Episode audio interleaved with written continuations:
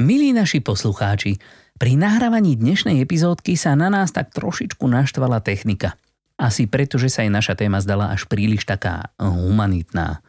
Ale podarilo sa nám ju ukľudniť a vysvetliť jej, že my hold máme radi ľudí.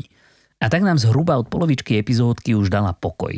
A preto, keď narazíte v prvej polovičke na pár malých chybičiek, nemusíte sa vôbec báť. Vaše sluchátka či repráčiky sú určite v poriadku – Prajeme vám príjemné počúvanie. Všetko, čo ste kedy chceli vedieť o e-learningu na jednom mieste. Rady, skúsenosti, rozhovory a novinky zo sveta firemného digitálneho vzdelávania vám s podporou e-learn media prinášajú Helenka a Matúš v podcaste E-Learning žije. Tak je to tu, milí priatelia, ďalší týždeň zmizol nenávratne a my môžeme tak naň maximálne spomínať. Ono je to tak, že čím sme starší, tak tým nám rýchlejšie ten čas uteká. To je dokonca aj dokázané. Teda nie, že by ten čas objektívne plynul rýchlejšie, ale naše vnímanie času sa tak nejak posúva, zrýchluje. Nož ale nie o tom som chcel, samozrejme. Chcel som sa skôr nezamyslieť nad tým, prečo. Že prečo vlastne vzdelávame ľudí a prečo sa vlastne títo ľudia vzdelávajú? Čo ich k tomu motivuje? Asi už tušíte, že dnes sa budeme rozprávať o svetom grále všetkých vzdelávačov, ale nie len vzdelávačov. Tento grál by si radi pre seba uchmatli v podstate všetci lídry na svete a možno všetci ľudia na svete. A týmto grálom nie je nič menšie ako vnútorná motivácia. Áno, presne tak. Je to presne tá vnútorná motivácia, ktorá ľudí vedie k zvedavosti a záujmu, k vyhľadávaniu a vrhaniu sa do nových víziev, k seba rozvoju a k seba vzdelávaniu, a to aj bez prítomnosti zjavnej odmeny. Je to teda presne tá vnútorná motivácia, ktorá zlepšuje nielen našu výkonnosť a kreativitu, ale aj psychické zdravie. A to preto, že keď sme motivovaní vnútorne, tak robíme veci jednoducho preto, že nás to naplňuje. A to je teda presne tá situácia, ma napadá taká parafráza, že keď sa hovorí, že cieľom je vlastne tá cesta samotná. Ale nebojte sa, dnes nebudeme o takto dôležitej téme mudrovať len my dvaja s Elenkou. Dnes sme si opäť pozvali odborníka na slovo vzatého. A je ním Michal Bača. Ahoj Michal. Ahoj Michal. Matúš, ahoj, zdravím. Prajem príjemný deň všetkým. Ďakujeme pekne. A Michal je vyštudovaný psychológ a v podstate aj svoju kariéru v korporátnom svete začal ako psychológ a to vo firme Orange, kde postupne prevzal vedenie týmu rozvoja zamestnancov a internej komunikácie. Neskôr sa presunul do sektora bankového, kde pôsobil najprv ako šéf vzdelávania a rozvoja v slovenskej sporiteľni a nakoniec zakotvil na rovnakej pozícii vo VUB, kde vlastne sedí až dodnes. Michal tvrdí, že korporácie môžu byť dlhodobo úspešné a aj prospešné len do tej miery, do akej dokážu naplno využiť skrytý potenciál svojich zamestnancov. A preto sa okrem štandardnej vzdelávacej agendy venuje predovšetkým rozvoju firemnej kultúry a leadershipu a talentu, kde sa mu jeho psychologický background výborne hodí. A zároveň je aktívnym členom platformy HR.com. Nuža, ako nám prezradil, tak v poslednej dobe sa venuje práve vnútornej motivácii. Nuža, preto ho dnes vyspovedáme zo všetkých strán. Dnes odtiaľ to neodíde, kým nám o tom nepovie úplne všetko. Budeme sa ho pýtať napríklad na to, ako to s tou vnútornou motiváciou vlastne je, ako motivovať ľudí k tomu, aby sa učili, alebo, no toto je dôležité, či si vôbec kladieme v tomto ohľade tie správne otázky. Tak teda, Michal, ešte raz vítaj u nás a hneď takto z kraja mohol by si nám povedať, čo to vlastne tá vnútorná motivácia je a prečo je vnútorná a tým pádom asi existuje aj nejaká vonkajšia, tak ako, sú, ako sa od seba odlišujú tieto dve? Vďaka Matúš za uvedenie celej témy a skutočne pre mňa e, všetko spojené s vnútornou motiváciou je, je neskutočne zaujímavé a, a snažím sa to nejak viac pochopiť. Nemám pocit, že som to ešte pochopil úplne, ale myslím si, že už je veľa z toho, o čom sa môžeme dnes porozprávať a čo sa dá využívať v praxi. ono to nie je až taká jadrová fyzika, ako na prvý pohľad vyzerá, ale jednoducho by sa dalo povedať, že vnútorná motivácia nie je nič viac a nič menej ako to, že sám viem, e, čo chcem a, a, a chcem to. A robím veci, ktoré mi vnútorne dávajú zmysel a o ktorých si myslím, že sú dôležité.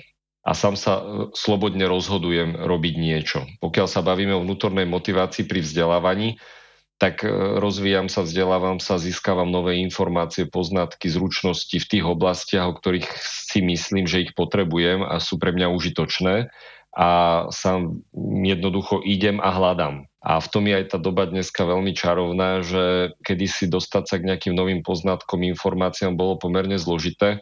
Človek chodil po knižniciach a vypisoval listy a čakal mesiace, kým mu niekto niečo niekde poslal to si dnešná generácia nepamätá, že takto fungovali kedysi knižnice, ale dnes, dnes je to oveľa jednoduchšie, pretože máme informácie na dosah ruky.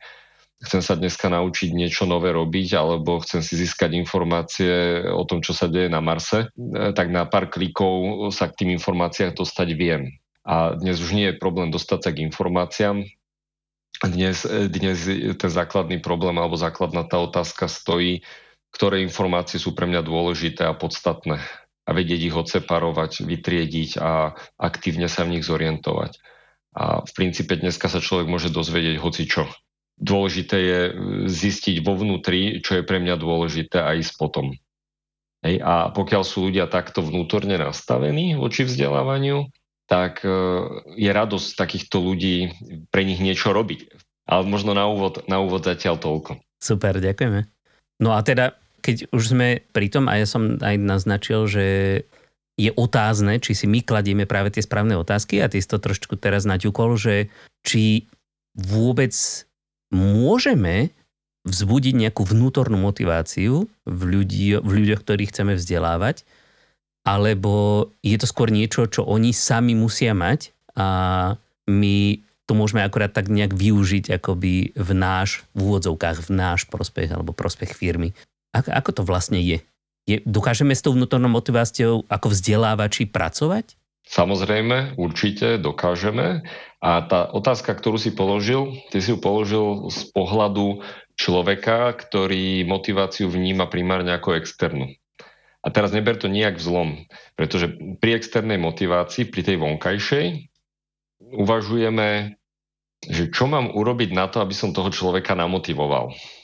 Hej, uvažujem o vzdelávaní iných ľudí, mám zodpovednosť za vzdelávanie ľudí ja neviem, v našej firme a teraz idem rozmýšľať nad tým, ako namotivovať ľudí. Ale to už je v princípe otázka na vonkajšiu motiváciu. Hej? Že čo mám tým ľuďom spraviť, aby chceli. Hej? Zase z pohľadu jednotlivca, to už je to, že No, čo by si mala milá spoločnosť spraviť, aby si ma namotivovala? Aby som pracoval, aby som sa vzdelával, aby som robil to, čo chceš. To je vonkajšia motivácia. Hej? To je logika vonkajšej motivácie. A tá otázka by mala stať z pohľadu vnútornej motivácie inak. Vnútorná motivácia, ja som presvedčený, hlboko verím, je niečo, čo je v človeku prirodzené. Človek to v sebe má od narodenia. Keď sa deti narodia, tak sú prirodzene zvedavé prirodzene patrajú. Prirodzene chcú vyliesť z tej postielky a z toho kočíka, lebo chcú vedieť, čo je za hranicami. Hej, prirodzene idú skúšať, všetko chcú ochutnať, všetkého sa chcú dotknúť. To znamená, že to dieťa prirodzene pátra, spoznáva svoje okolie. Keď sa naučí rozprávať, tak e, psychológovia povedať, že áno, je tam nejaké prvé opytovacie obdobie, druhé opytovacie obdobie, hej, v, nejaké, v troch rokoch nám začne liesť na nervy, v piatich rokoch a potom neskôr, hej, a, a pýta sa nás všetko a dospelí sú z toho nervózni, namiesto toho, aby sa tešili, že to dieťa proste v sebe našlo niečo prirodzené a prirodzene e, sa chce dozvedieť o tom svete čo najviac a pýta sa nás, lebo predpokladá, že my už o tom svete niečo vieme. A tam už začínajú aj tie prvé rodičovské nezdary, keď im to ide príliš na nervy, a, a, alebo ja neviem, to dieťa e, sa zamotá e, niekde a, a zrazu niečo zhodí alebo niečo pokazí, alebo ide si dať do úst niečo, čo tam nepatrí, hej, tak e, rodičia sú z toho nervózni samozrejme a tomu dieťaťu to zakazujú a bránia mu. A jasne, ako to asi není dobré, aby dieťa zjedlo pol kila piesku na pieskovisku, hej. treba tomu nejak zabrániť, ale netreba z toho robiť paniku a stres pre to dieťa, že teraz robím niečo úplne zlé. Samozrejme, toto není dobre, toto nerob, e, piesok není na jedlo, bude ti, bude ti z toho zle, budeš z toho chorý, alebo ja neviem čo, ale nemusím z toho robiť takú tú emočnú paniku, že, že, že proste dávať tam tie bariéry. Hej, že po, počul som jedno veľmi pekné prirovnanie, že prvé dva roky učíme deti rozprávať a chodiť a zvyšok života ich učíme sedieť a byť ticho. A, a tam niekde to začína, lebo, lebo nám to ich poznávanie začne ísť na nervy a začne nás obťažovať, tak, tak im začneme brániť. A aby som trošku sa vrátil do, do súčasnosti alebo do, do dospelého veku, som presvedčený, že taká tá prirodzená zvedavosť po poznaní a hľadaní nových vecí v človeku je. Akurát e, niekedy počase to človek v sebe nejak e, zastaví, ubije, niekedy mu v tom pomôže školský vzdelávací systém, niekedy mu v tom pomáha spoločnosť, niekedy mu v tom pomáha organizácia, v ktorej pracuje. Nepýtaj sa na blbosti, tu narob to, čo máš, sa od teba očakáva a hlavne žiadne hlúpe zbytočné otázky. Hej. A to je niečo, čo, čo ten záujem a prirodzenú túžbu lepšie rozumieť veciam okolo v ľuďoch zabíja.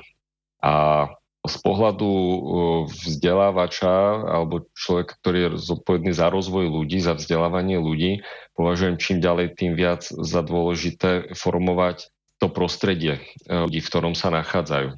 Je, že to prostredie by im nemalo brániť v tom prirodzenom poznávaní, v prirodzenom hľadaní. Je, že, že niekedy chceme byť až príliš efektívni v organizáciách a povieme ľuďom, že ty sa môžeš rozvíjať iba v tejto oblasti, lebo toto máš v popise práce Hej, a potom tých ľudí brzdíme a čudujeme sa, že tí ľudia nemajú presahy do iných oblastí, že sa nikam nechcú posunúť, že, že stvrdnú na jednom mieste a že my ako organizácia zrazu potrebujeme s odstupom času nové joby, nové profily ľudí a my tie profily musíme hľadať vonku. Pretože tí ľudia, ktorí sú vnútri, nie sú schopní mentálnej zmeny, mentálneho posunu, nie sú schopní naučiť sa nové veci. A čudujeme sa, že prečo sú tí ľudia takí drevení. Hej. Ale to iba daň za to, že sme ich proste dávali do nejakých ohrádok, do nejakých mantinelov, nedovolili sme im s tým mantinelom vystúpiť a oni sa naučili žiť v tej malej ohradke. Hoci kedy si mali možno ešte motiváciu učiť sa nové veci. A ty si hovoril, že v podstate taká tá otázka, že, čo môžeme, že či môžeme my tých ľudí nejako motivovať, je v podstate vonkajšia motivácia. A že tú vnútornú motiváciu by ten každý človek mal mať v sebe sám a že ono sa to občas stane, že to človek stratí v priebehu života už z rôznych dôvodov. No ale keď si teraz predstavíme, že my sme tí vzdelávači, ktorí, dajme tomu, sú v tej firme, majú na starosti to vzdelávanie, tak to ako keby, že môžeme len dúfať, že tí ľudia tú motiváciu majú, lebo te- teoreticky ako keby my vieme nastaviť to prostredie, kde sa môžu vzdelávať tak, ale keď už niekto tú motiváciu ako keby nemá, hej, že s ňou, alebo teda zmieril sa s tým, že sa nemá na nič pýtať, že či sa vôbec ako keby s týmito ľuďmi dá v tomto smere pracovať a ako? Ja som v tomto optimista. E, samozrejme, že tá realita nebýva úplne rúžová, ale ja som optimista v tom, že z princípe každý človek má na to. Kým žije, má na to, aby e, v sebe objavil vnútornú motiváciu a išiel podľa nej, rozhodoval sa podľa nej. Je to jedna z tých typických ľudských vlastností. Proste človek tu možnosť stále má aj keď je akokoľvek niekde zabetonovaná alebo proste zaspata. A tam je niekoľko krokov. Podľa mňa úplne ten prvý základný krok je pozrieť sa na, na to prostredie, v ktorom tí ľudia sú, či tam nie je niečo, čo tých ľudí demotivuje. Je, že prvá vec je, že no, prvé odporúčanie, prvá rada, prestante ľudí demotivovať. To znamená, že dobre, pozriem sa na to, že no, aké prekažky majú ľudia k tomu, aby sa mohli ísť učiť veci, ktoré považujú za dôležité. Hej, niekedy ten systém je byrokraticky veľmi nastavený, je skostnatený. Keď človek chce tieto veci, tak dostane odporúčanie, prečítaj si tam nejakú smernicu a tam máš nejaký katalóg a prihlas sa. Hej, na nejaké školenie. Hej, a, a najprv si zistie, či máš vôbec na to budget. A proste z pohľadu toho človeka to môžu byť neprekonateľné veci. Hej. Druhý krok je e, začať vytvárať prostredie, ktoré je e, naklonené takémuto rozvoju. To znamená, že keď som manažér, tak e, by som mal aktívne otvárať e, debatu so svojimi ľuďmi, že keď sa manažer hodlá rozprávať o rozvoji a vzdelávaní s ľuďmi, tak sa ich začne pýtať, kedy kde boli naposledy a, a, a na čom ešte neboli a na čo by tak ešte potrebovali ísť. To je podľa mňa Áno, a, a to je také ako uchopiteľné pre toho manažera, ale oveľa podstatnejšia otázka je, keď si sadneme s odstupom času s človekom, poďme sa pobaviť o tom, čo si sa za posledný pol rok naučil. A to nie je otázka, na akom si bol školení. Ale čo si sa za posledný pol rok naučil? No nič, ak život ide tak, jak ide proste stále dokola to isté. Ha. Fakt? Ako, čo sa stalo? Však za pol roka sme prežili teda za posledný rok, keď zoberiem, dneska, dneska je fantastická príležitosť pre manažerov pýtať sa ľudí, čo si sa naučil cez koronu. Prešiel totálne neštandardný rok. Hej? Niektorí ho prirovnávajú k vojnovému obdobiu. Hej, že ľudia, ktorí prežili vojnu, tak e, vlastne my sme prežili rôzne strádania, zatvárania, skomplikovania života, ktorí sa prirovnávajú k vojnovému stavu. A opýtať sa ľudí, čo sa naučil za posledný rok. A ja si myslím, že hrozne veľa ľudí sa reálne, či chcelo alebo nechcelo, naučilo veľmi veľa za posledný rok veľmi veľa zmenili svoje stereotypy, návyky. Mňa toto je, toto je takéto čarovné na tomto období a o tom sa treba rozprávať s ľuďmi treba sa bať fajn, prišla nejaká komplikovaná situácia, prišli nejaké problémy, prišli nejaké frustrácie, čo si sa z toho naučil. Hej, poďme sa o tom baviť, ale úplne akože prirodzené. Nie, nie v zmysle, že idem tých ľudí kontrolovať, že teraz mi každý napíšte tri veci, ktoré ste sa naučili a ja vyhodnotím, či to bolo v poriadku. Hej? Proste vytvoriť atmosféru, kde sa môže možno aj ten tým porozprávať o tom, že čo sme sa naučili za posledný rok a nemusí to byť len vzhľadom na koronu. Korona si vyžiadala, ja neviem, rôzne zmeny v biznise. Veľa vecí sa začalo robiť inak. E, začali sa používať nové technológie. Hej, tak sa baviť fajn, tak e, začali sme viac komunikovať online, čo vám vyhovuje na tomto, čo vám nevyhovuje. Aj do budúcna budeme viac komunikovať online. A zrazu prídeme k tomu, že tí ľudia by potrebovali niečo. A poďme sa baviť o tom, jak to môžeme získať. A to znamená, že takáto otázka, že čo si sa naučil, lebo ako teraz po tejto korone snáď veľa ľudí si povie, že tak minimálne som sa naučil, ako fungujú online meetingy a stretol som sa s X platformami a, a podobne. Takže ako keby tú šancu máme, ale že aj v takej tej kvázi ako keby predchádzajúcej situácii, keď možno nebolo také výrazné obdobie a ten človek prišiel s tým, že hm, nič som sa nenaučil, že či ako keby zameranie sa na túto otázku, že čo sa človek naučil, má v tom človeku nejak podporiť to, že má sa zamyslieť nad tým, že však určite sa niečo naučil, len teraz nevie o tom, alebo že aby sa do budúcna sústredil na to, že sa môže niečo naučiť. Určite, tá, tá debata sa dá otvárať všelijak. Ono, keď sa otvorí prvýkrát, tak sú ľudia prekvapení, že o čom sa ideme baviť. Hej, ale keď sa už otvára druhý, piatý, desiatý a je to normálna súčasť, ja neviem, našich porad, nejakých meetingov alebo aj individuálnych stretnutí, že čo si sa naučil, na čom pracuješ teraz. Hej, ono sa to stane úplne bežným, že človek príde do, k nejakému problému, k nejakej úlohe, s ktorou si nevie rady. A teraz úloha toho manažera je, čo vyrieším to za neho, že dobre, čo, čo, čo zložitejšia záležitosť, tak nechaj tak a ja to vyrieším a poviem ti, jak to máš robiť alebo sa postavím k tomu, že fú, dobre, tak toto sme ešte neriešili takto. Rozmýšľal si nad tým, alebo aké alternatívy vidíš, akými cestami by sme mohli ísť? Nie, že naučiť si povedzme ľudí v týme, nech nechodia za mnou ako za manažerom s problémami, že toto neviem, ale môžem prísť s problémom, že neviem, či ísť takto, alebo takto, alebo takto, čo si o tom myslíš. Proste priniesť alternatívy, ako uvažuješ. Že napríklad to je a ešte stále sa nebavíme o tom, že je to o chodení po nejakých školeniach a kurzoch. Ja hovoríme o tom, ako sa učím nové veci. Hej, že idem s nejakou novou technológiou, nemám kolegu, ktorý už mi rovno povie, vieš čo, toto som nevedel, ako riešiť, tak som si pozrel na YouTube takéto videá, alebo ja neviem, idem si vygoogliť niečo, skúsim, skúsim pochopiť lepšie, ako toto funguje. Hej, a, a to už vidím, že to je práve to prirodzené, takéto že viem, že sa musím niečo nové naučiť. Hej, a tento kolega, e, on, ja, ja ho obdivujem veľmi za to, ako, aký, aký veľký pokrok urobil. Človek, ktorý bol kedysi agentom na call centre, dneska rozumie fantastickým technológiám a, a je hrozne samostatný v riešení veci. Pretože sám už vie, kde hľadať informácie a, a učí sa. To stále není o chodení na školenia. Mm-hmm. Ono, možno tá vnútorná motivácia k tomu aj tak pomáha, že, že keď mám nejaký cieľ, ktorý chcem dosiahnuť. Hlavne podľa mňa pri tom riešení tých problémov, ktoré človek má, ako ty si spomenul, hej, že napríklad toto sme ešte neriešili týmto spôsobom, že skúsme zistiť, ako by sme to mohli spraviť, že tam nastáva nejaké učenie, ale častokrát to ako keby ľudia ani nevnímajú ako učenie, lebo to je ten prostriedok, aby sa dostali k tomu cieľu.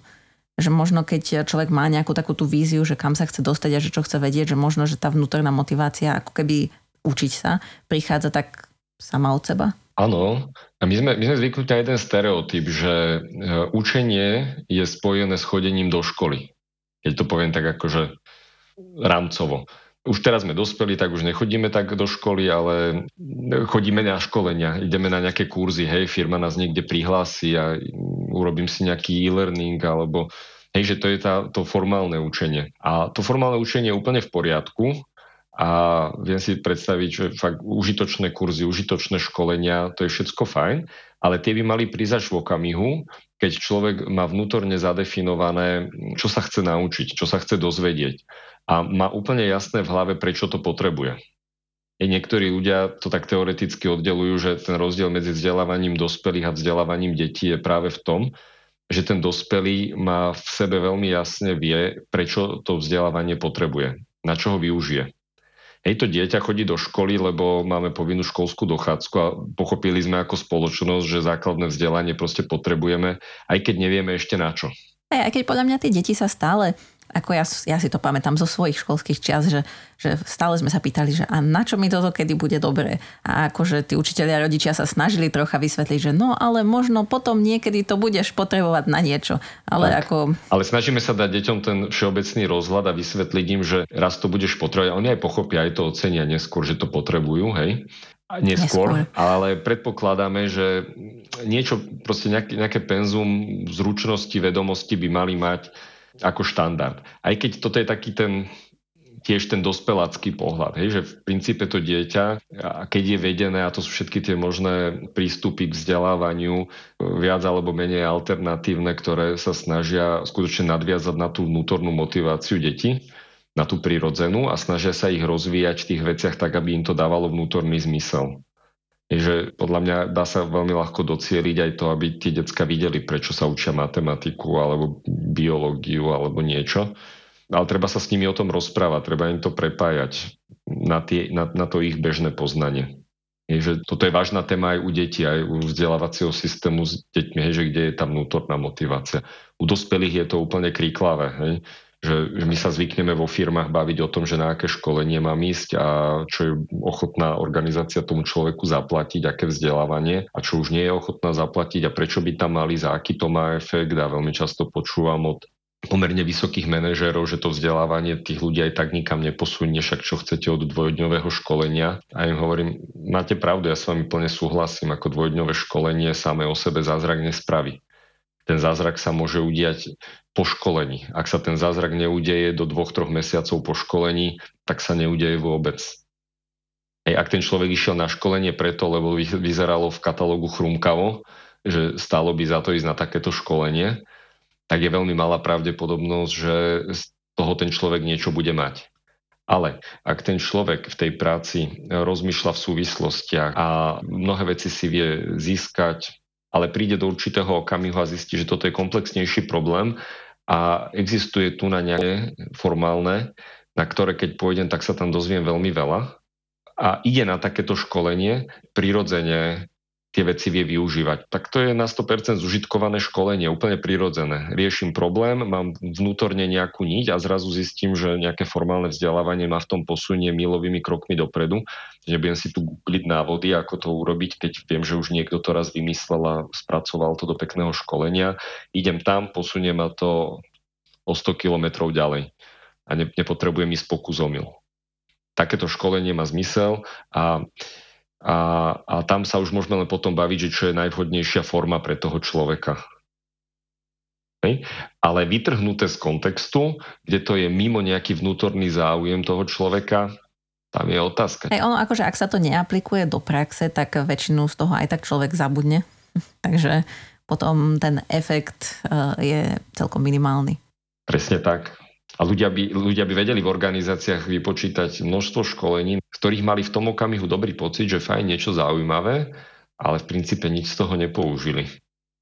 A teraz ako tomu zabrániť, lebo to sú vyhodené peniaze, ktoré vám potom niekde inde chýbajú v tej organizácii. No, tak toto je teoreticky jedna vec, ktorá by sa možno dala vyriešiť, keby ten vzdelávač alebo ten manažer sa vždy pýtal, že keď ten človek chce ísť na to školenie, že ako to potom použije v praxi. Aj keď potom možno je to tiež taká čiastočná demotivácia tých ľudí, lebo že aha, tak musíš naozaj mať školenie, ktoré naozaj teraz vidím, že niekde použije, že neviem celkom presne, že kde je tá hranica. Presne tak. A s týmto mám, s týmto mám bohaté skúsenosti. Keď som prišiel pred desiatimi rokmi do Vúbky, toto bola jedna z mojich prvých tém.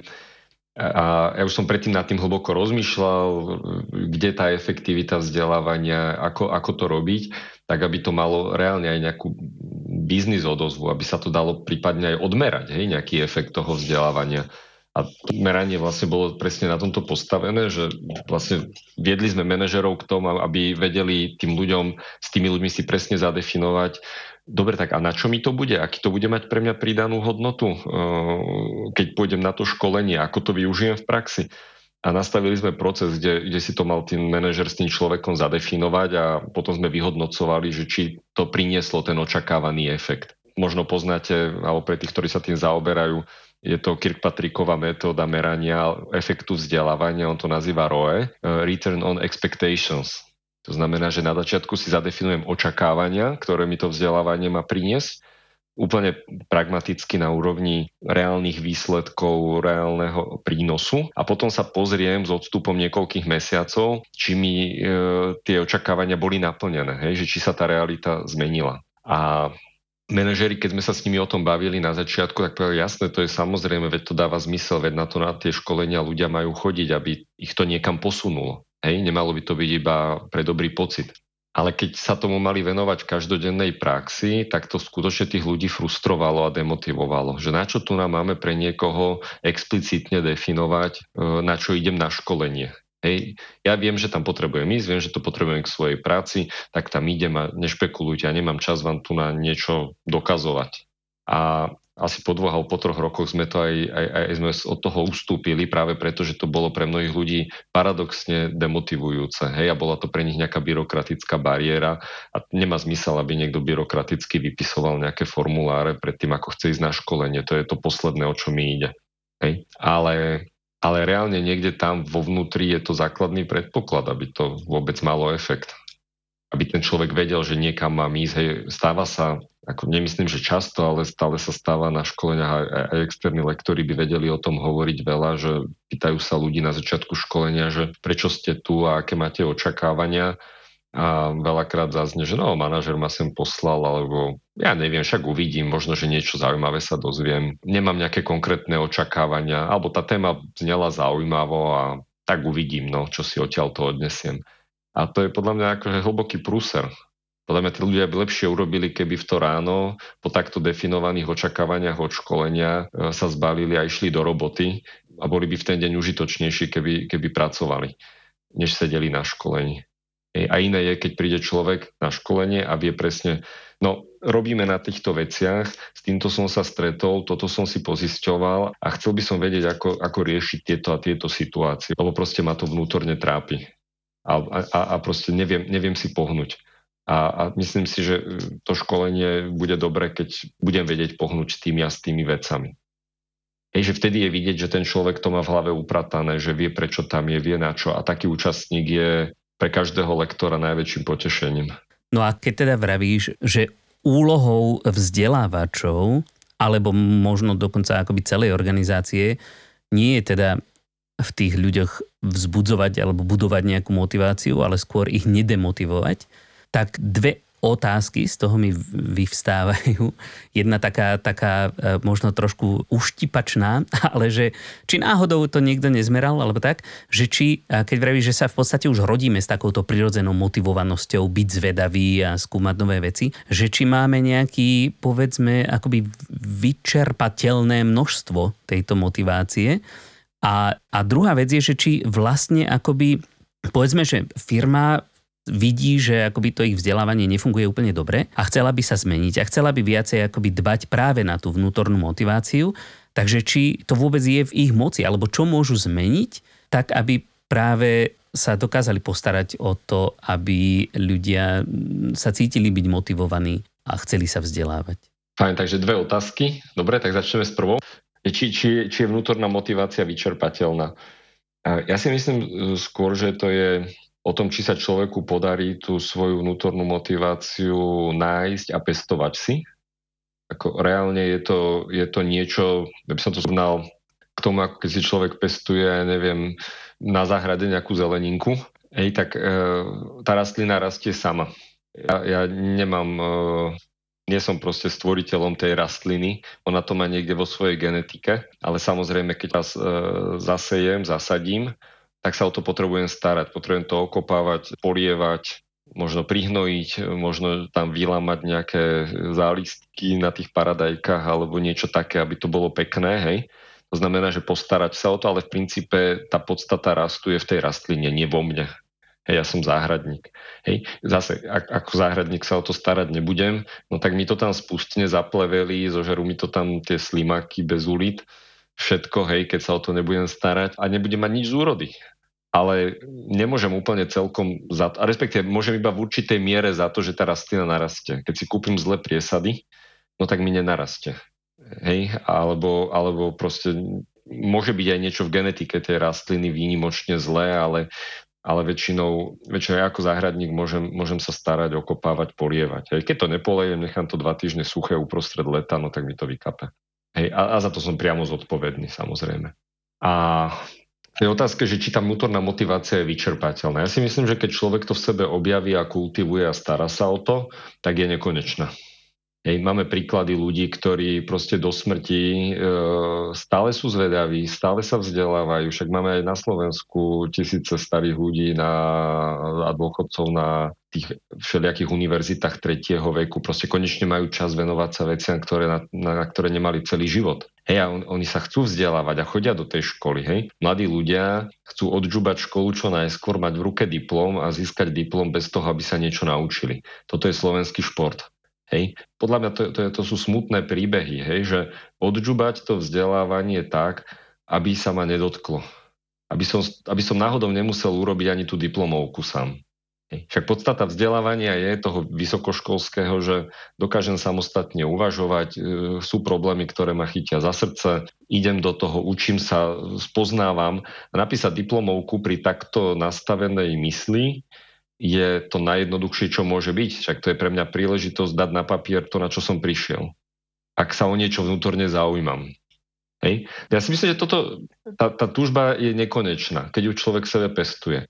Ale v prípade, že už máme akoby takto, takto akoby demotivovaných ľudí, povedzme aj v organizácii, takže či je nejaká možnosť to znovu v nich zbudiť, či existujú nejaké také nechcem povedať ako, že, že zaručené typy, triky, ale nejaké také spôsoby, proste, že ako by sme mali zmeniť, my ako, ako povedzme, že sme nejaké vzdelávacie oddelenie v nejakej organizácii a ako zmeniť ten mindset tak, aby sme týchto disengageovaných, alebo teda odpojených ľudí znovu získali na našu stranu a, a začali ich rozvíjať a tak zlepšili nielen našu organizáciu, ale v konečnom dôsledku aj celý svet teraz chcem zachrániť svet, aby si rozumel, nechcem, nechcem len nejakú konkrétnu firmu akože vytiahnuť z popola, ale tak ako pre nás ako vzdelávačov je, je dôležité vzdelávanie tak ako v širšom spoločenskom kontexte, nie len akože tohoto konkrétneho človeka naučiť túto konkrétnu vec, ale skôr tak ako aby to celkovo rozvíjalo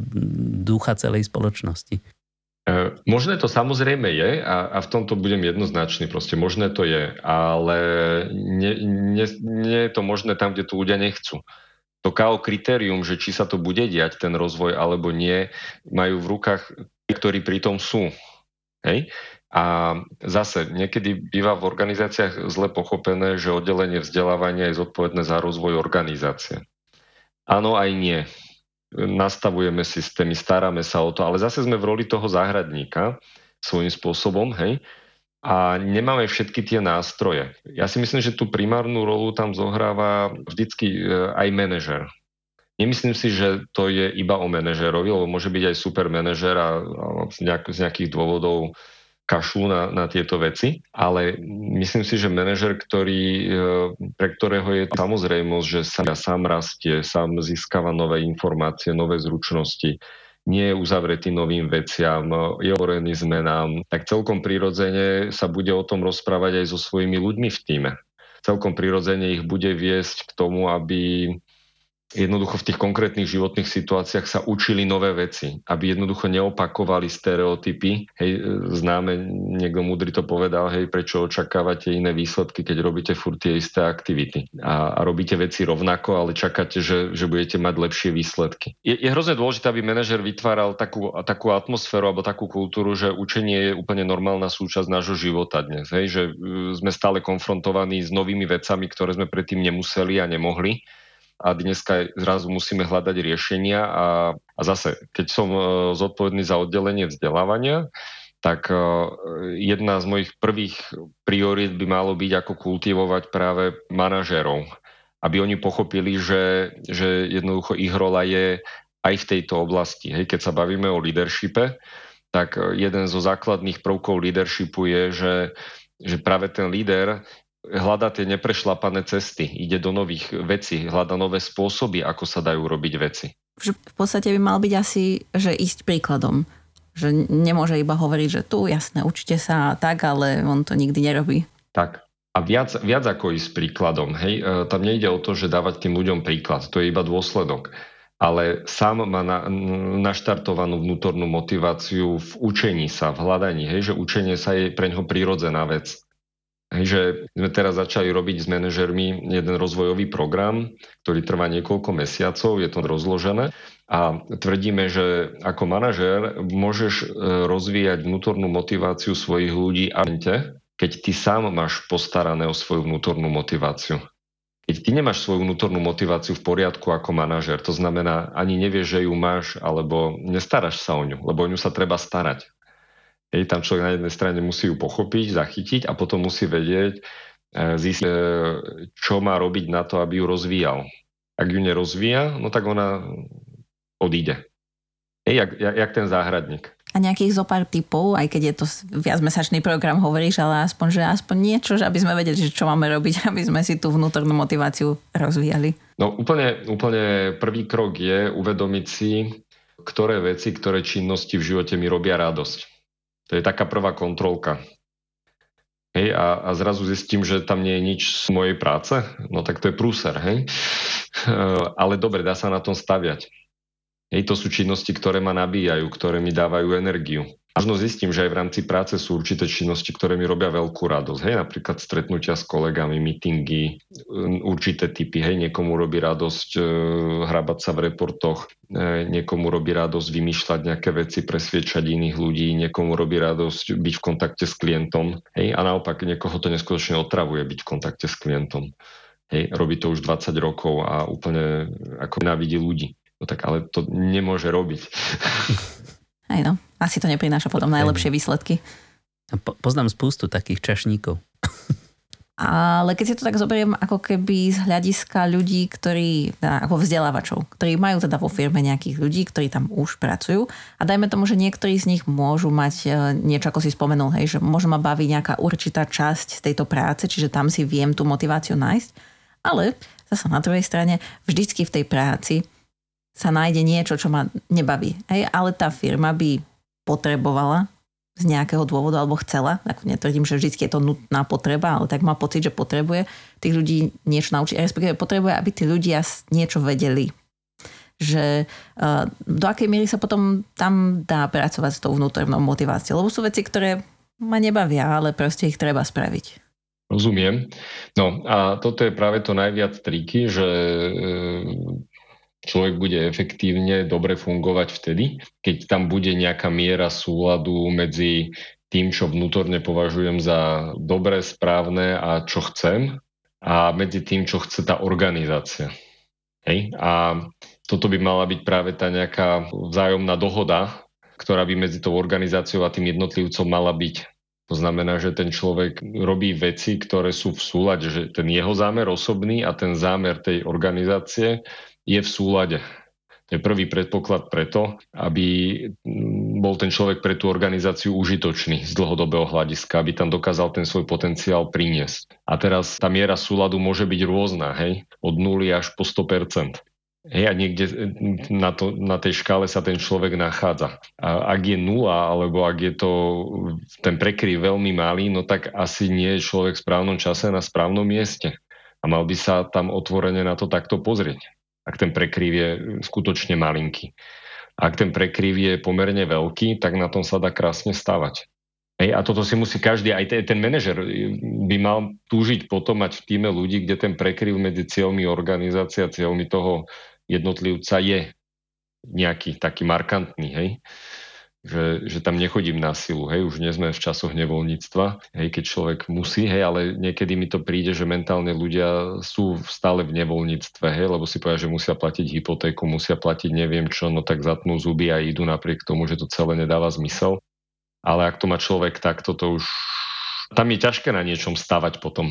Ale toto, toto je zrejme téma pre podcast skôr z oblasti rekrutmentu, pretože typujem, že takéto vzťahy akoby medzi tým, tým zamestnancom a, a organizáciou sa vytvárajú práve už pri tom nábore, že akoby firma si vyberá človeka, ktorý zodpovedá nejakým jej požiadavkám a takisto človek si hľadá prácu, ktorá nejak aspoň trošilinku zodpovedá tomu, čo by chcel robiť. Presne tak tam sa zasadí to semienko, keď zostaneme pri tej e, záhradníckej metafore toho úspešného vzťahu a potom teda akoby to oddelenie vzdelávania už len akoby to zalieva a stará sa o to. A, a takto nie oddelenie vzdelávania. Ja stále hovorím, že za to je zodpovedný primárne manažer, lebo no, on sa stará tak. o tých ľudí v týme. A oddelenie vzdelávania pomáha manažerovi, dáva mu nástroje, tak aby, aby proste tam mal všetky tie nástroje, ktoré potrebuje ten záhradník, hej, a aby sa mal tie zručnosti záhradnícke a, a môže mu v tom pomáhať. To, čo ste oslovili, áno, je, je veľmi vážna vec, že organizácie si logicky uvedomujú, že potrebujeme takéto zručnosti, potrebujeme hen také zručnosti, potrebujeme, aby naši ľudia vedeli robiť toto a toto. Hej? A prídu logicky za tými ľuďmi a posielajú ich na školenia, že toto chcem, aby si sa naučila, aby si to používal. A je to úplne relevantné, pretože tá organizácia má nejaké svoje poslanie, pokiaľ je to, no to je zase ďalšia téma, hej, že čo je to poslanie organizácie, misia a, a tak ďalej. Veľakrát je to iba prázdne slova, bla bla, hej, a za tým je schované, že generovanie profitu, hej, že, že základným poslaním organizácie je e, mašina na peniaze, hej, aby, aby, sme, aby sme produkovali profit. Ak je to takto postavené, tak žiaden normálny človek sa za to nedokáže nadchnúť. Hej, to, to, to je niečo, čo, čo nadšenie nevzbudzuje u nikoho. E, naopak, ak je tam nejaké hlbšie poslanie, že fajn, tak prinášame ľuďom služby v určitej oblasti alebo, alebo produkty v určitej oblasti, ktoré potrebujú pre dennú potrebu. Tých príkladov je veľké množstvo, ako tie firmy robia užitočné veci, inak by ich nikto nekupoval. Hej? Ani, ani nikto by nešiel do banky, keby ju nepotreboval. Ľudia chcú financovať svoje bývanie. Logicky chcú robiť transakcie na diálku instantne v čase a tak ďalej každý náplňa, každá organizácia náplňa nejaké potreby iných ľudí. Musí byť prospešná v prvom rade, aby bola úspešná. Toto platí. A toto platí aj na osobnej rovine.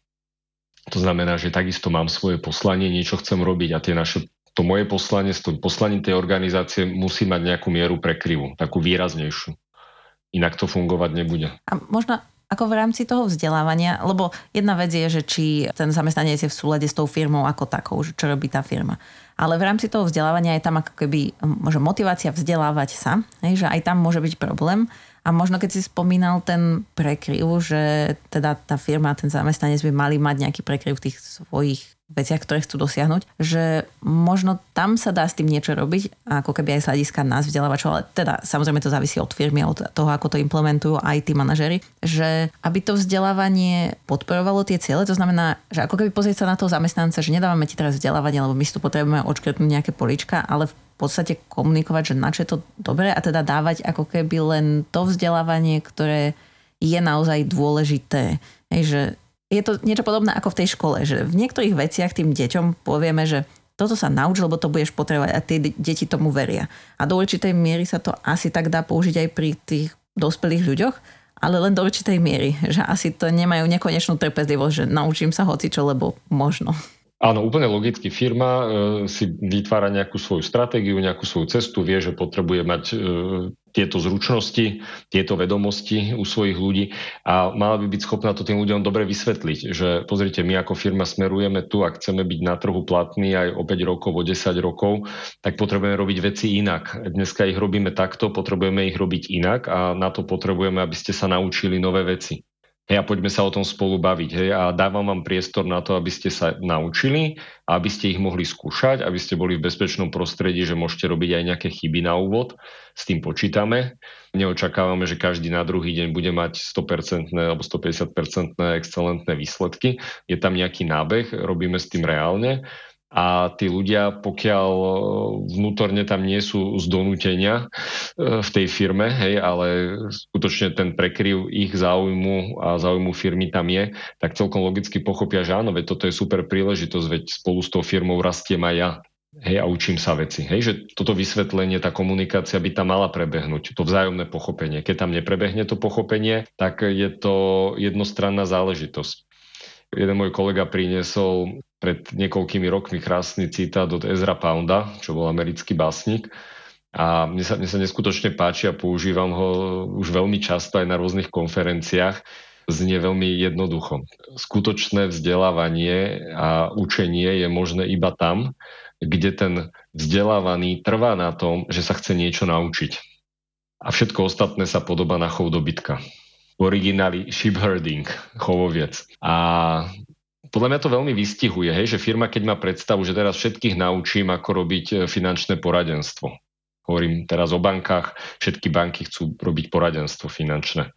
Nechcú iba predávať finančné produkty a služby, ale chcú poskytovať poradenstvo v oblasti financií. A banka tomu môže pristúpiť tak, že áno, príde k ľuďom a bude im to vysvetľovať, aby pochopili, že to bankovníctvo sa niekam posúva a že jednoducho, ak máme mať prácu aj opäť o 10 rokov, tak musíme dávať klientom pridanú hodnotu a to je práve o tej našej novej zručnosti. A tí ľudia buď to pochopia, alebo nepochopia. Keď to nepochopia, nemôžu to robiť. Je to otázka krátkeho času, kedy ich to vymelie von. Alebo si banka povie, že nie je jedno, či to pochopia, nepochopia, ja ich to budem učiť a idem to teraz na silu a snáď jedného dňa pochopia. Hej, tak akurát zbudí odporu tých ľudí a vymíňa veľa energie a tí ľudia si to aj tak budú robiť po starom. A budeme sa o rok čudovať, že všetko beží po starom, napriek tomu, že sme investovali veľmi veľa do vzdelávania tých ľudí.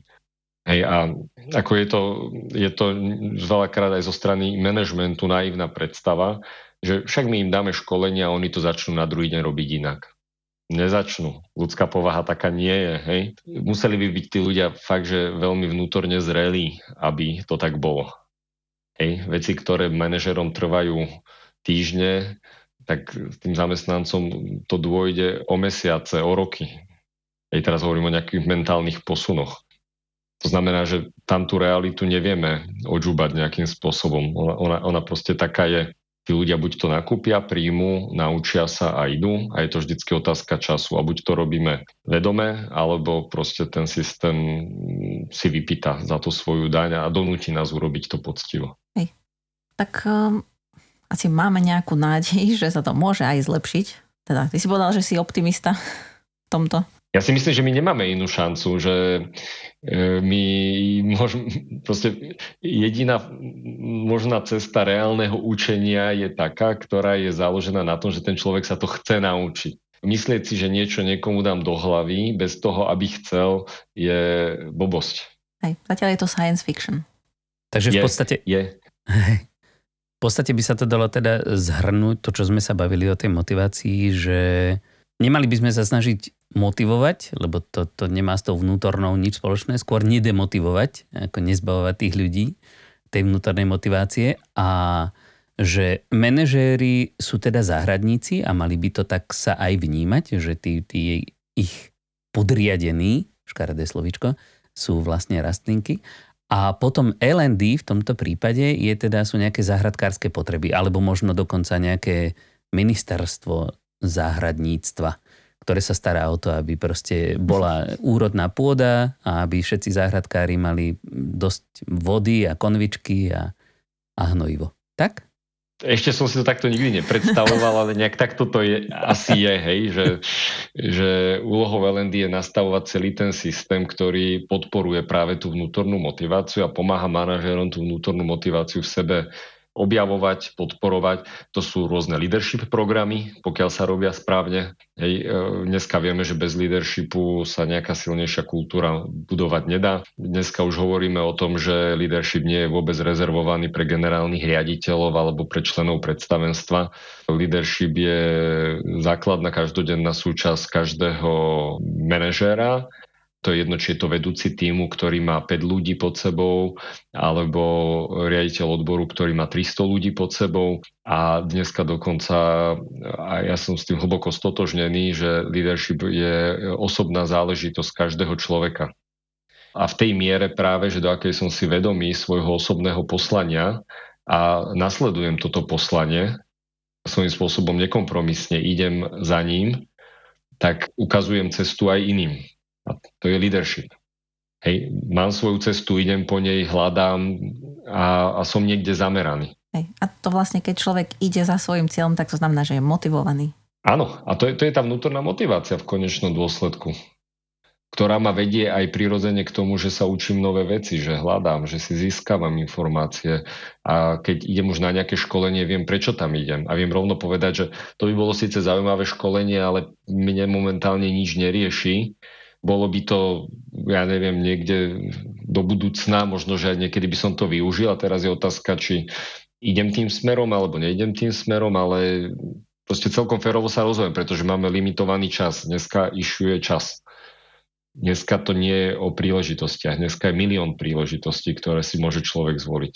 Dneska si musí človek zvoliť tie príležitosti, ktoré v tom jeho krátkom živote eh, mu z jeho pohľadu ho niekam vedú ktoré mu dávajú zmysel. Nie chytať sa všetkých príležitostí. Hej, kedy si to bolo o tom, že človek sa chytal každej príležitosti, ale dneska tým ľudia trpia. Dneska to sú psychické poruchy e, u ľudí, ktorí majú pocit, že im niečo ušlo. Hej. Dneska, dnes, dneska človek celkom vedome necháva utiec veľa príležitostí, preto lebo sa chytá iba tých, ktoré si vyberá, ktoré sú v súlade s jeho smerovaním. To je taká tá analysis paralysis, že sme v podstate paralizovaní tým, že máme príliš veľa možností. No. Presne tak. To je ten zajac, zajac uprostred mrkvového pola. Proste ostane hladný, lebo nevie, do ktorej sa má pustiť. Aj, presne. Aj, alebo keď sme boli ako deti a nám rodičia dali, že, že tu máte, ja neviem, vtedy neboli eurá, ale proste poviem 5 eur, hej, že môžete si niečo v obchode vybrať a tedy sme vybrali, ani sme nič nevybrali, lebo nič nebolo dostatočne také, že by si to zaslúžilo vybrať z toho množstva. Presne tak. Toto je, toto je tá dnešná situácia, ktorá prišla, ani sme sa nenazdali. E, moja generácia ešte si pamätá nedostatok. Hej.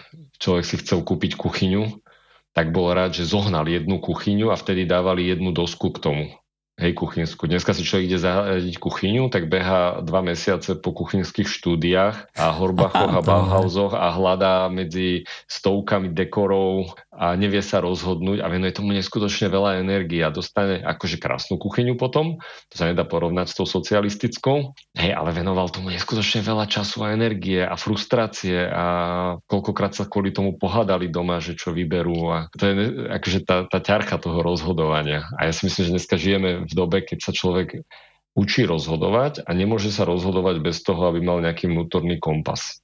Pokiaľ ho nemá, tak vyhádže kopec energie neefektívne a e, je večer vyčerpaný a nikam sa neposunul. Lebo raz ide doprava, raz doľava, raz dopredu, raz dozadu a v konečnom dôsledku sa krúti dokola. Alebo si vnútorne nastaví ten kompas, uprace si to a potom už tým smerom ide. A vtedy môže byť prospešný aj pre svoju organizáciu, v ktorej pracuje, práca v korporácii není potom pre neho prekliatím, jak to mnohí radi hovoria, uh, lebo, lebo proste niekam ich to vedie a oni rastú spolu s tou organizáciou, sú v súlade s ňou. No a keď už teda sme pri tom spomínaní na staré dobré časy, tak uh, ty už uh, si čo to preskákal? V podstate si v tejto korporátnej a viac menej skoro výhradne vzdelávacej časti korporátneho sveta už asi 20 rokov, tak a ešte taká drobnosť, čo sme teda na začiatku nespomenuli, a možno, neviem, či môžeme teda, je to také verejné tajomstvo trošičku, že teda si sa rozhodol vrátiť ku svojim koreňom a práve tento korporátny svet opustiť a venovať sa svojej psychologickej praxi. A takže s tým, že teda odovzdávaš štafetu zase niekomu ďalšiemu, napríklad aj nám, ako, ako e, vzdelávačom, tak e, ako by si zhodnotil za prvé ten vývoj za tých posledných 20 rokov, nejak tak, že či si myslíš, že sa to hýbe dobrým smerom, alebo sú tu nejaké rezervy? A čo je, lebo však už si párkrát spomenul, že si optimista, tak uh, akoby kde vidí, vidíš to nádejne? Čo, čo po tebe zostane v tomto vzdelávacom svete? Ja si myslím, že e, veci sa vyvíjajú dobrým smerom a ono to vždycky ukazuje až čas, že čo bolo správne, čo nebolo správne, čo bola slepá ulička, čo bola tá vývojová vetva, ktorá sa potom rozvetvila a išla ďalej. Takže toto sa ťažko hodnotí. Na druhej strane za tých 20 rokov si myslím, že sme u nás v našom slovenskom kontexte urobili velikánsky krok, veľký kus roboty dobrej aj v oblasti rozvoja ľudí, že sme sa posunuli hodne. E, ja by som to dneska videl po tých vyše 20 rokoch a začal som pracovať vlastne v tejto oblasti v roku 2000. Hej?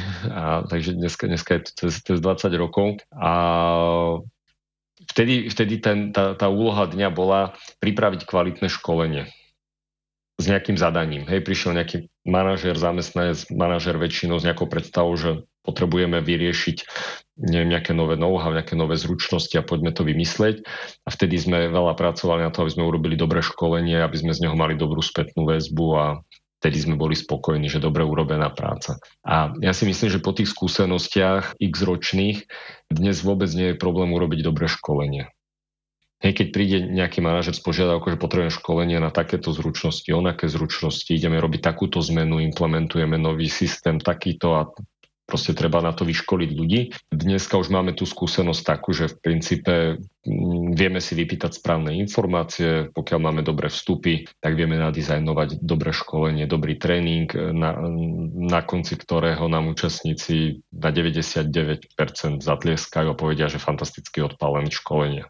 Toto myslím, že dneska problém nie je, ani nie je to issue, to je samozrejmosť. Máme skúsenosti s rôznymi oblastiami, stále prichádzajú nové, to znamená, že je sa čo učiť. Toto je, toto je úplne že krásna práca. Dneska ten e, kľúčový problém dňa v organizáciách je to, čo sa deje po tréningoch, po školeniach.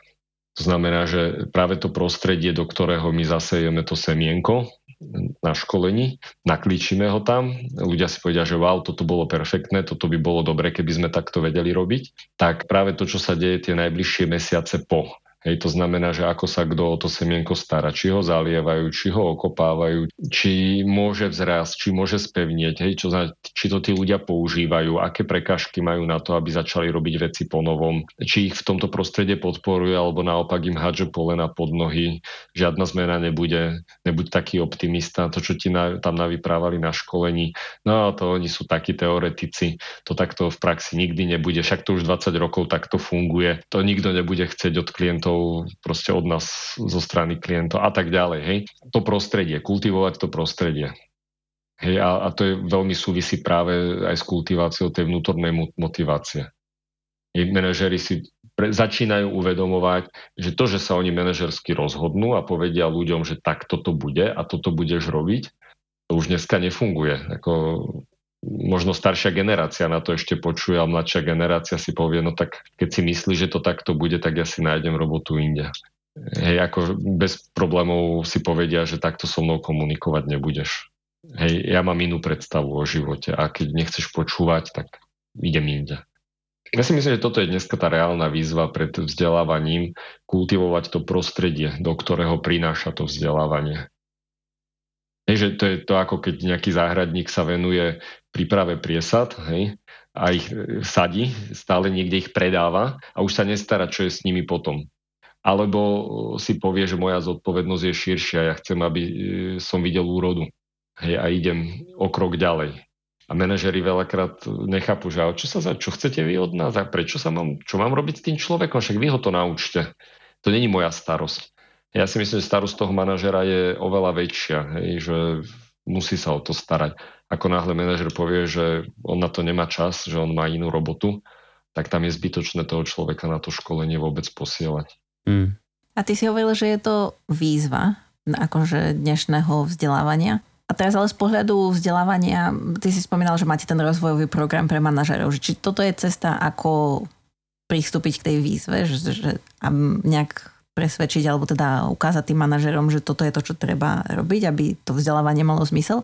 Alebo že či to vzdelávanie môže ešte niečo robiť, aby to prostredie kultivovalo viac, aby nejak možno dohľadlo. Len to je také zasa, že, že chceme niekoho kontrolovať, chceme na niečo dohľadať. Je to možno také tiež ten predchádzajúci spôsob, že niekomu niečo nakážeme. Že, že čo s tým robiť, aby teda to vzdelávanie nezostalo len pri tom, že dali sme školenie a dúfame, že to bude OK. Pre mňa to v praxi znamená to, že všetkými možnými spôsobmi prinášať na stôl tú tému, o ktorej sa teraz spolu bavíme. O tom, ako ten rozvoj a to vzdelávanie funguje. Pri každej možnej príležitosti sa o tom baviť. Nastavovať e, školenia, tréningy, ktoré počítajú s takýmto prístupom. Hej, to znamená, poviem úplne praktický príklad, hej, že ako zodpovedný za systém vzdelávania som zaviedol taký systém budžetovania a pridelovania financií na vzdelávanie, a tých financií nie je nejak obrovsky veľa, hej, proste zdroje sú limitované, to znamená, že každý by chcel trikrát toľko, ako dostáva, ale v princípe, aby sa k tým zdrojom na vzdelávanie dostali tí, ktorí o to reálne majú záujem, ktorí sa o to starajú. A tí, ktorí na to kašľú, tak tých proste nechať žiť. Tí sa až spätne zbadajú, že nejaké iné oddelenie zrazu malo aj hento, aj tamto, aj hento robia, tamto robia. A sa ma pýta, my prečo také nemáme? Hovorím, pretože som sa ťa trikrát pýtal a neprišiel si so žiadnym nápadom, čo potrebuješ. Ja ti neprinesiem katalóg na stôl, že nech sa páči, vyber si z katalógu, kam chceš ísť. To je blbo postavená otázka. Otázka znie, čo riešite momentálne s vašim tímom v čom potrebuješ, aby sa posunuli, že potrebujú nejaké nové zručnosti alebo vedomosti, nejaké nové know-how na to, aby ste vedeli robiť svoju prácu lepšie z pohľadu stratégie banky, z dlhodobejšieho výhľadu. A veľakrát manažer povie, no ja neviem, však my robíme také bežné veci, no daj mi nejaký katalóg, my si niečo vyberieme. Hovorím, nedám ti katalóg, ako, poďme sa o tom rozprávať, že čím žijete, čo robíte. Hej, a, a keď sa bavím takto s manažerom a neustúpim, tak on sa začína tým zamýšľať. Hej? A, a reálne každý rieši milión problémov, milión zapeklitých situácií, z ktorých sa nevie dostať. A keď začne uvažovať, že no ale mne by veľmi pomohlo, hej, vieš, teraz tí moji ľudia, oni sú takí, zle sa s nimi komunikuje, lebo sme na diálku už príliš dlho a v minulosti sme si sadli, povedali sme, vyriešili sme. Teraz mám pocit, že tie meetingy sú o ničom, že, že proste neviem od nich dostať nejaké riešenie. Aha, tak sa poďme baviť, ako, ako podporiť kreativitu na online meetingoch. Na to existuje riešenia. Hej, a už zrazu riešim s tým manažerom niečo, čo, čo ho reálne trápi a čo keď sa nám podarí posunúť, tak mu aj priniesie reálne ovoce, ktoré cíti a vie, prečo to robí. Že není to iba taká, že povinná jazda, že nejaké školenia. Hej, a, a, a to isté by mal manažer robiť so svojimi ľuďmi, baviť sa o tom, fajn, čo riešiš, čo ťa trápi, čo potrebuješ vyriešiť a riešenie nie je iba o tom, že pošlem ťa na školenie. Tých riešení môže byť veľa a jedno z toho niekedy v nejakom okamihu môže byť aj nejaké dobré školenie, ktoré zapadne do kontextu. Že toto je podľa mňa ten ideálny model, ktorý môžeme nastavovať v organizáciách. Baviť sa s tými ľuďmi tak, aby, aby to vzdelávanie im tam logicky zapadalo do toho, čo robia. A v tom čase, keď je to pre nich užitočné. A ja si myslím, že to nie je vôbec nejaká, nejaká romantická predstava, že to je úplne ako, ako manažér, by som bol veľmi rád, keby sa so mnou niekto z času na čas bavil, že fajn, tak povedz, že čo ťa dlhodobo štve, alebo kde sa neviete posunúť, alebo čo by si chcel zmeniť, aby, aby fungovali veci k lepšiemu. Hej? viesť ľudia, aby, aby takto uvažovali. to je v podstate ako aj v bežnom živote. Je akoby, skôr o tom sme sa už tiež párkrát bavili, že akoby sa ten firemný život postupne akoby prelína s tým osobným životom tých ľudí, že akoby ten work-life balance není v tom, že 50% mám v práci a 50% doma, že aby to bolo približne vybalancované, ale aby to tak nejak ideál, v ideálnom prípade nejak tak akože bezproblémovo spolu nažívalo.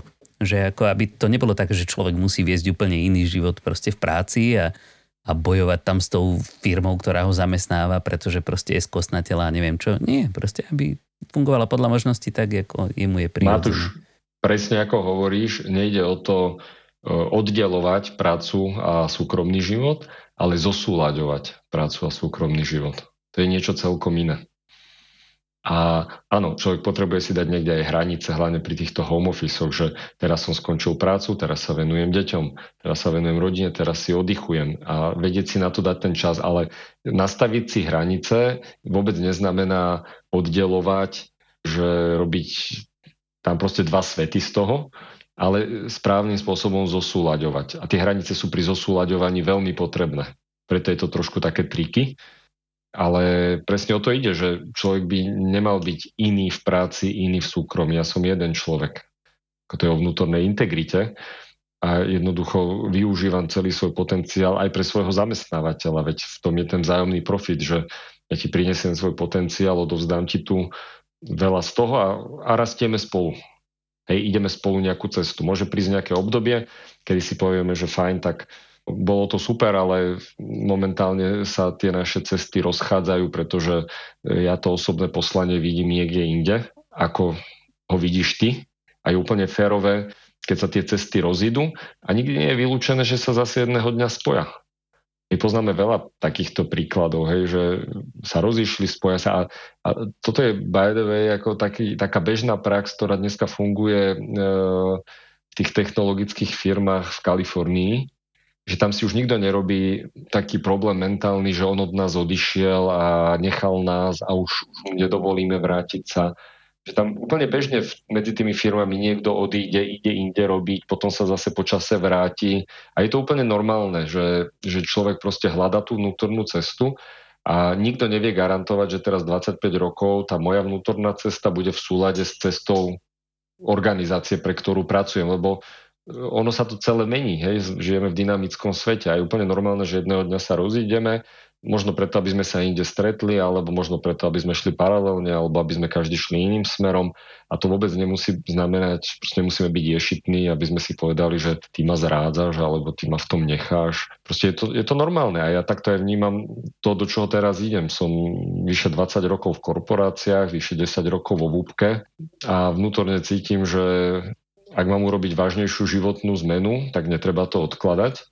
Po 50 sa to už robí ťažko. Hej? A e, keď som nad tým premýšľal za posledné mesiace, tak mi prišlo, že asi by som sa už chcel vrátiť ku psychológii a k individuálnej práci s ľuďmi, k psychoterapii. Niečo, čo som z pragmatických dôvodov nezačal robiť po škole, respektíve začal som to robiť po škole nejaké dva roky a keď sa narodila prvá dcéra, zakladali sme si rodinu, tak nemohli sme to robiť dvaja. To bolo veľmi náročné v tom období. Proste ekonomicky to nevychádzalo. Tak som šiel do korporácie, hovorím, na pár rokov, 5-6 rokov. No, Hej? A bolo z toho vyše 20, ale mňa to medzi tým začalo baviť. To bolo to, že mňa sa pýtali potom kamaráti, že no a už nechce sa vrátiť, však už si tam nejak dlho. Ne, ne, ja som sa v tomto našiel, ako mňa to baví, akože to je úplne, že perfektne. Ja som netušil, že takýto svet existuje, sa dajú robiť takéto veci. Hej, však keď som ja chodil do školy, tak nič takéto neexistovalo ešte na našich končinách. To boli nové veci, ktoré vznikali. Práve to je na tom najlepšie, no? že, že akoby takéto, takéto neplánované akoby nadšenie, také ako že to začína proste ako čisto nejaká rozumová záležitosť a potom človek v tom zrazu nájde vášeň. Však ostatne my s Alenkou tiež, my sme neštudovali na to, aby sme sa stali nejakými akoby vzdelávačmi. My sme každý študovali niečo úplne, úplne iné. A ja si doteraz myslím, že som viac muzikant než čokoľvek iné, ale aha, No, no, no. A ja si myslím, že toto je presne o tej vnútornej motivácii. Človek e, by mal byť vnímavý, mal by premýšľať, mal by vidieť, čo mu ho naplňa, čo mu dáva zmysel a mal by za tým ísť a mal by sa spájať s ľuďmi, ktorí majú podobné smerovanie. Ja si myslím, že o tomto je krása života, slobody, rozhodovania sa a keď sa stretnú ľudia, ktorí majú spoločný zámer, potenciál na synergiu. Hej? Toto? Ešte aby, ešte aby boli otvorené tie krčmy aby bol aj ten priestor pre synergiu. tak, tak. Takže, takže takto sa veci majú a úplne prirodzene sme od našej témy prešli možno trošku inde, ale ono to spolu, spolu hlboko súvisí, hej, že to vzdelávanie je hlboko ľudská záležitosť, je hlboko prirodzená záležitosť a robiť to umelo a manipulatívne a na silu, hm, ako čokoľvek, keď robíte na silu. Nikam nevedie. Proste nikam nevedie. Potom z toho zostane ten pocit v človeku, ako keď vyjde zo školy, že tu sa snažili do mňa natlačiť niečo, neviem koľko rokov, tak ja už nikdy v živote nejdem sa učiť nič. Hrozne veľa ľudí je zatrpknutých na vzdelávanie, sú radi, že už raz vypadli zo školy a už tam nechcú vkročiť. Proste aj ten titul si zarobia, získajú hociak, len aby sa nemuseli nič naučiť. To je zlé. Ja mám takú paralelu s tým, že ako keď som bol ešte na základnej škole, tak si môj učiteľ gitary zaumienil, že zo mňa niečo urobí a proste napadil mi strašne veľa gitary a ja som mal 6 hodín týždenne, lebo asi vedel, že teda sám doma cvičiť nebudem len tak dobrovoľne, takže ma musí mať stále pod dohľadom. Tak ja som sa zaprisahal, že ako náhle skončí tá zuška, ten prvý cyklus, tak už v živote na gitaru ani nesiahnem. A aj mi to vydržalo asi pol roka, pretože potom som zistil, že vlastne to je ako pri ohničku hrať na gitare je úplne super vec a ľuďom sa to strašne páči a nie každý to dokáže proste, takže, takže som sa k tomu nadšene vrátil. Ale už, už sám s vlastnou vnútornou motiváciou a tá, odtedy to funguje no. stokrát lepšie.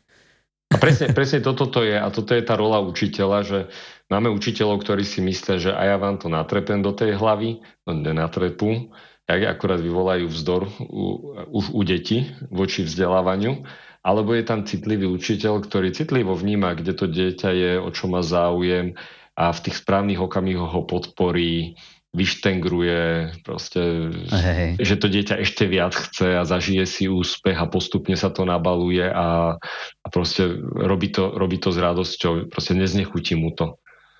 A to isté je aj s dospelými. Ako sa hovorí, kde je vôľa, tam je cesta. Stačí si to uvedomiť, myslieť na to a chcieť tak, tak, a vtedy tak. bude všetko krásne. Dobre, Michal, no ako rozprávali by sme sa s tebou do nekonečna, ale už teraz máme pravdepodobne zadeláno na najdlhšiu epizódu nášho doterajšieho e, podcastového života. Tak ďakujeme ti veľmi pekne za to, že si tu strávil s nami taký čas, aj napriek tomu, že e, poslucháči si zrejme vôbec nevšimnú, že sme tu mali celkom serious technické problémy niekde uprostred podcastu, tak dúfam, že to nebude také zaznamenateľné. Ale každopádne držíme ti teda palce v tvojom, v tvojom novom, v tvojej novej životnej etape. Nech ťa to naplňa tak, ako si si to predsavzal, možno ako si predstavuješ. A dúfame, že sa s tebou ešte niekedy uvidíme. Matúš Helenka, ďakujem veľmi pekne. Bolo to veľmi príjemné rozprávanie na tému, ktorá je moja srdcovka, takže ďakujem veľmi pekne za tento priestor. No a verím, že niekedy niekde. Určite. Svet je malý, Presne, Takže... Slovensko ešte menšie. Hej, my máme celkom My sme blízko. ako taká jedna, jedna nejaká štvrť nejakej veľkej svetovej megapole, čo sa počtu obyvateľov týka. Takže tak, tak, tak. určite sa niekde stretneme. Dobre, Michal, tak ďakujeme ešte ďakujeme. raz veľmi pekne. Maj sa, nech sa ti darí a vy, naši poslucháči milí, už teraz sa tešíme na stretnutie s vami opäť o týždeň do tej doby, sa môžete s nami spojiť alebo prípadne nájsť nejaké ďalšie informácie o nás na stránke elearnmedia.sk lomka podcast. Prípadne sa môžete s nami spojiť aj cez našu LinkedInovú stránku e-learning žije. Takže o týždeň zase dovidenia. Majte sa krásne. Majte sa. Ahojte.